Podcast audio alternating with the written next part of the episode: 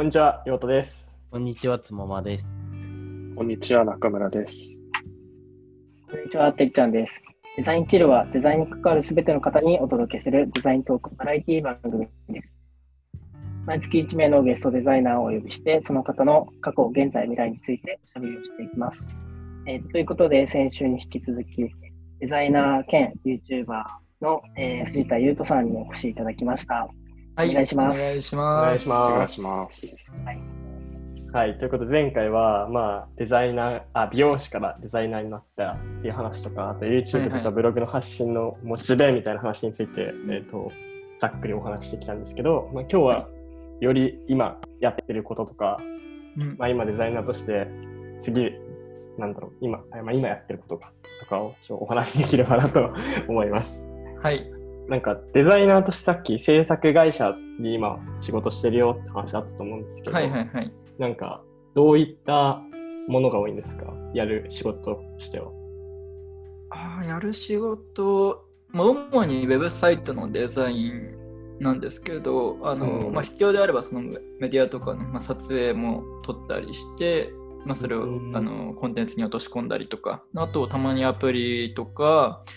えっと、グラフィックとかロゴデザインとかもありますかね。はいうんで、あと、うん、はい。まあ、フォトグラファーっていう面では、あの、なんだろう、あんま言っちゃいけないかな。でも、大手飲料メーカーのクリエイティブの撮影とか、あと、ラジオ番組の、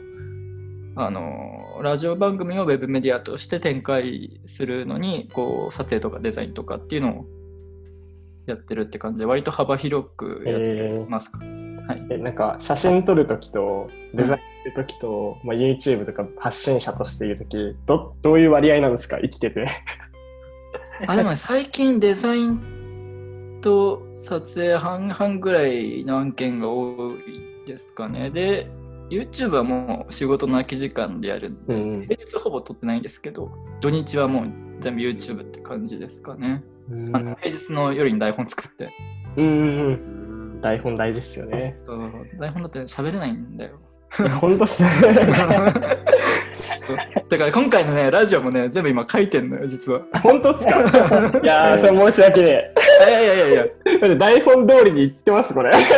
あ俺はね、全部あの一応まとめてる。なるほど。うん。ちょっとすごい。そう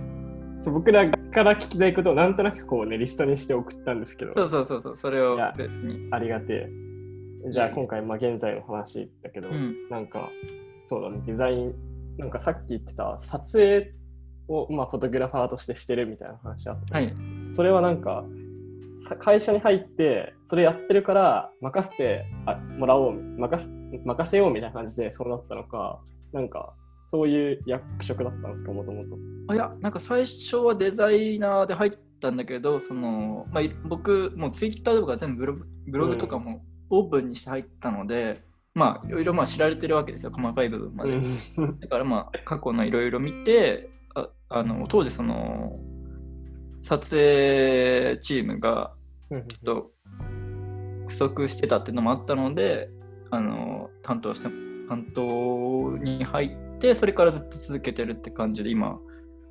あのデザイナー兼フォトグラファーみたいな感じでやってるっていう流れですかね。はい。もともと会社になんか、ウェブ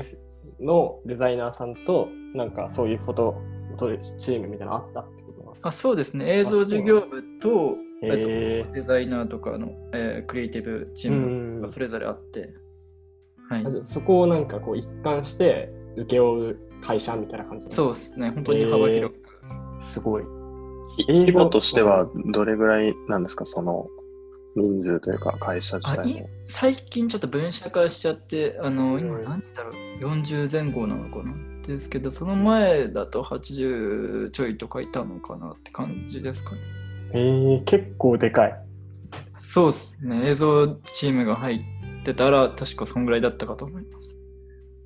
それえー例えばなんか、あ、いいであ、すか？どうぞどうぞどうぞ。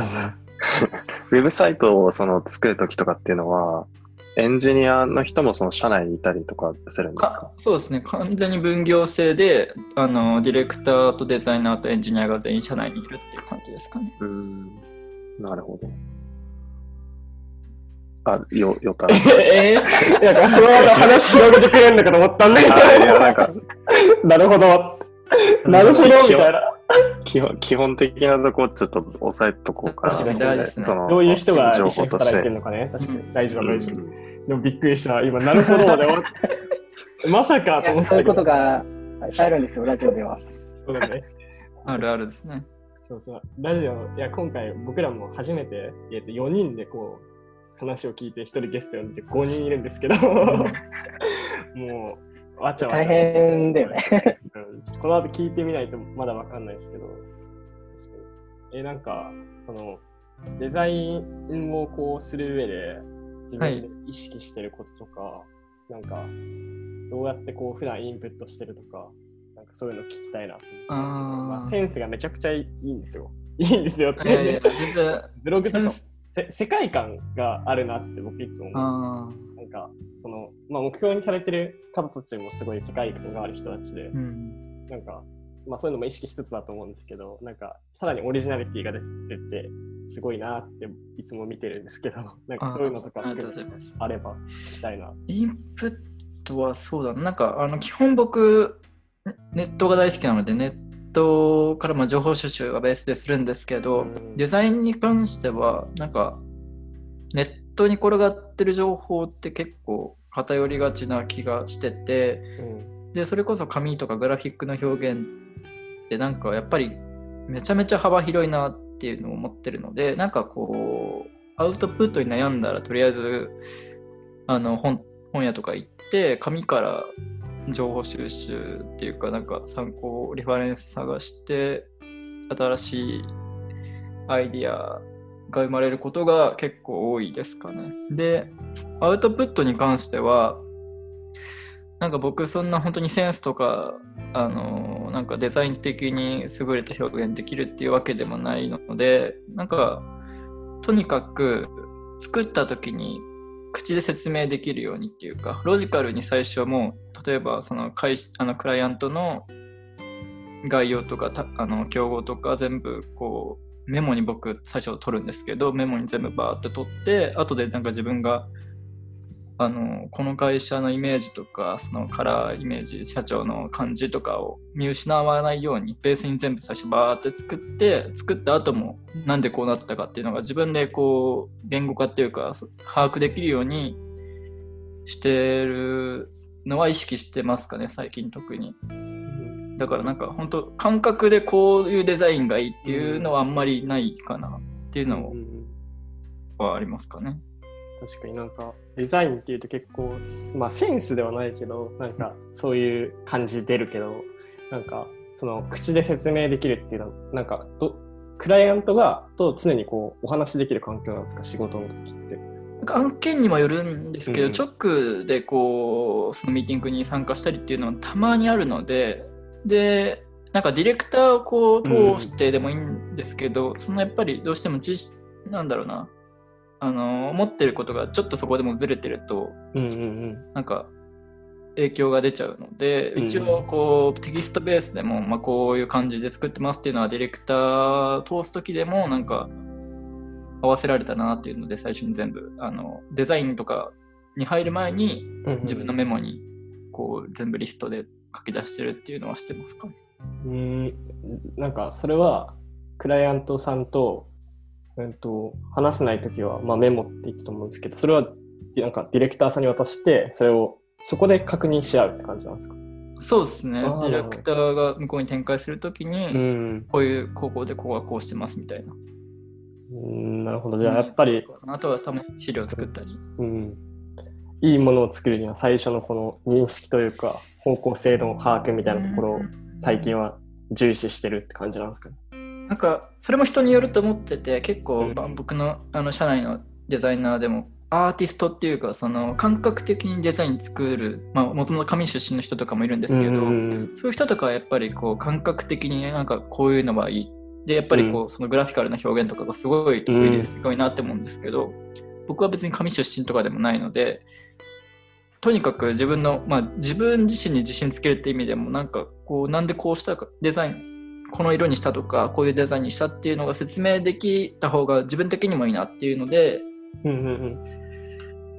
そうしてるっていう感じですかね。だから人によるかなって思いますね、そこは。確かに、ここ今、デザイナーっていう、なんとかデザイナーみたいな人、まあ、一応個人いるけど、多分全員違くて、多分僕と中村君と渡辺君、てっちゃんは、と、まあ、つもまさんもか。全員こう UI とかですよねうん、結構。UI とかアプリ系で、また Web とは若干違う。感じだと思うんですけど、なんか、そう、UI って、なんか、続くじゃない？続くんですよ。続くというか、こう、一回終わったら終わりみたいなことあんまないから、なんか、一回こう、なんか、綺麗っぽいものができても、それをなんか、次アップデートした時死ぬみたいなことが僕も何回か殺した経験があって、そこでなんかその、どんだけ説明できるかとか、どんだけこう、えっ、と、将来何かあった時に耐えられるかどうかみたいなうん。ってことがすごい考えるようになって、なんか僕もなんかやる前にすごい相手、まあ相手というか一緒にやる人調べたりとか、なんかサービス作るんだったら、そのサービスのなんかバックグラウンド、なんかどういう歴史があって一応今までこういうものがあったみたいなのはなんか軽くこう、まあ把握って言ったらあれだけど把握できるように把握して一応望むようにはしてて、なんかそこでこう、なんかまとめるときに心がけてることというか、なんかここを押さえとこうみたいなってあるんですか？なんか。ああ、全然ね、あのー僕の書き方とかっていう話になると、あのーマークダウンかけるメモアプリをすごはいいはい僕はあれですよね。あの愛用していて、赤い。ベアそうそうベアそうあのね、ちょっとこれ、まあ、今画面だから見せていいけど、これ、こういう感じで、あの、後から見返したときに、かなり、もう結構細かく僕書いてるんですけど、でそう、結構本当にめっちゃ細かく書いてるんですよ。いや、なんかカラーイメー、ジとか、うんうん、なんか見えてないと思うんで、多分聞いてる人、結構すごいね。iPhone5 スクロールくらいありましたよね。いや、もうもっとあるのよ。も もっと下ある？の。あ、じゃあそれまだ序章だったから、本当にそうそう。iPhone だともう、なんだ、長いサイトをこうインタビューをバーって読むみたいなくらい。そうですね。で、そそんくらいれは、その、何なんですか？そのメモは。あ、これあのーそのクライアントの,、うん。あのコーポレートサイトのリニューアルの時うに、あんの全部まとめたメモなんですけど、そういうの一つの案件でそれぐらい、あ、でもこれはね、かなり書いた方ですね。もっと簡単にまとめる時とかもあるんですけど、そういう時も、あの自分、結局あの、結構雑にメモしちゃうと、後から自分で読み返す時に、何このメモ？全然読 読みたくないんだけどみたいな感じになっちゃうので僕はそこだからマークダウンで最初に丁寧に書くことで後から読み返した時も自分がかなり読みやすいのでその面ではあのマークダウンでめちゃめちゃ綺麗に最初まとめていくっていうのは意識してますかね書き方としては、内容はでもその案件によって割とあの変わったりはしてますけどうんそんな感じです。それってまた、その、例えばディレクターの人とかと、そのメモの内容を共有したりとかっていうのはするんですか？メモあの部分的には共有しますけど基本的に自分用に全部まとめてるって感じでディレクターに展開するときはまた別でなんか資料作ったりっていうのはたまに案件によってはありますね。うん。なるほど、なるほど。なんかデザイナーとしての話を聞いてきましたけど、発信者としての一面ももうちょい聞いていきたいなということで。あ、そっかそっか。はいはい。そうそう、なんかめちゃめちゃ、あの、喋ってると長くなっちゃうんですけど、そうなんですよ。なんか、はいはいはい。YouTube のこう企画とかもさっき結構考えてるっていう、はいはいはい台本を考えてるって話だったと思うんですけど、それもベアに入れてるんですか？そう、それもベアで全部さっきみたいにあのはいはいはいマークダウンで書いてて、本当に僕話すのが苦手で、なんか自分が何言ってるのか分かんなくなっちゃうので、最初の YouTube 始めた頃全然台本とか書いてなかったんですけど、これは書かないとダメだと思って、今は平日の夜に台本全部書いて、土日に撮影、編集、アップみたいな感じでやってますかね、最う近。ーん。え、ちょっと僕も YouTube やってて、YouTuber として気になること聞いてもいいですか？ちょっと時間と。って。なんか、どん、どんくらい台本書きます？シンプルに1個気あになる。のね、は。あはいのー、ヨータ君結構書いてるでしょ？見見てるけど。あーなんか僕は例えばなんか、えっと、これ話すみたいな題材決めてこれどういう人に届けたいかとか書いて、はいはいでまああとは言いたいことポイントで書くから、なんかそんな文字数をバーって書かないです。なんかそれ書くと、なんか読んじゃうんですよね。音読しちゃうみたいな。いや、それね、それ悩ましいんですよね。だから僕も、あの多分これ人によるかもしれないんですけど、うんさえっとね、最初こう、まあ、とりあえず言いたいことを箇条書きでバーって書いてて、で、途中途中多分動画話してる時に、あ、これ次に話そうみたいな感じでやってたんですけど、なんかそれでもちょっと脱線しちゃう時あるなっていうので、今割とこう、話、口調ベースで、本当全部ブログできるんじゃないかぐらいの文字量で書いてるんですけど、なんか、そうね、本当は箇条書きでスラスラ言えるようになりたいなっていういや、あの確かにあの、まあ、僕もブログからこう YouTube っていう感じで同じこう流れだったんですけど、あの今、ブログやってる時より文章書くかもしれん。確かに YouTube の台本とかは。いや、りょうたくんの動画めちゃめちゃ作り込んでるなって思ってあの見てます。なんか僕はもう同じスタイルで割と平日のなんか夜とかはい、朝起きてすぐとかうん。時間があったらなんかあの動画案をどんどんバーって入れててはいであこれとこれくっつけたら面白そうとかっていうのをもうどんどんやりながらまあまあいつも木曜金曜あたりの夜とかに動画撮って昼とかでやるんですけどやっぱね大変ですよね YouTube 大変ですよ。なんか、ブログの時より、そう。てかブログから YouTube 始めるって時に、うんうん。意外とすぐ、まあ、あの1万人とか行くかなっていうのを この全然簡単に考えてたんですけど、めちゃめちゃ難しいですね。なんかやっぱりブログと全然違うし、うん。見せ方もあの動画とね、文章で全然違うなっていうのがあって、でもう、ね、去年の冬っていうか今年入ってからぐらいようやく結構本格的に作り込んでるって感じですかね。うんうんうん確かに。なんか、本当に YouTube って見てると楽しいけど作ると大変ですよね。特にね、会社員とか働きながらやるっていうのは、なんかやりながらやるのは大変だし、でもなんか専業も大変だなってね。あ、そううですね。ん確かまあ、何かしながらが一番気楽っちゃ気楽なのかもしれないですけど。確かに。うんいやだって収益とかこの4月とかですかね、なんか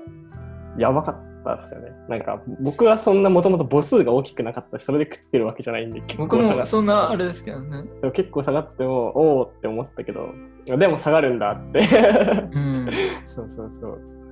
その下がるってのはた単価自体というか、あ、そうそう、なんかが金額発生する収益の額あ、なんかコロナとかでこう、し広告出稿減ったりとか、えーそうそうそう。まああとそ、れは内部の人しかわかんないね、確かに。でもなんか結構いろんな人言ってましたよね。なんか、確かに、あ、そうないのろいろ、うん、結構大手の人は特に。大手の人言ってた気がする。なんか3分の1になったって人とかも全然なんか動画で言ってた人とかいるし、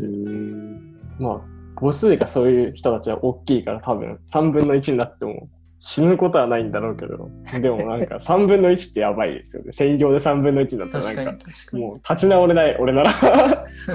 もうなんか次の仕事探すわって思いながら聞いててそうなんかまあこのデザイナーと YouTuber とか、まあ、両方やってるこう副業の良さみたいなのはありますうん。なんか、そうですね。一番やりやすいのかもしれないですね。精神的にも。うん発信したいデザイナーとかは多分やってみるとよくて確かに。なんか、エンジニアさんとか、ちょっと違う職種だと、なんか、人に見せる、うん、なんか広く見せるものを作るみたいな機会ってあんまないと思うけど、デザイナーってこう、何かしらこう、人に見てもらうものとか、他者からこう、評価を得るものを常に作ってるから、絶対なんか、とりあえず出してみるのはありかなっていつも思ってます。そうですね。はい、そんな感じで、今の濃い話をデザイナーとしての一面と、それから発信者としての一面を伺ってきました。はい。はい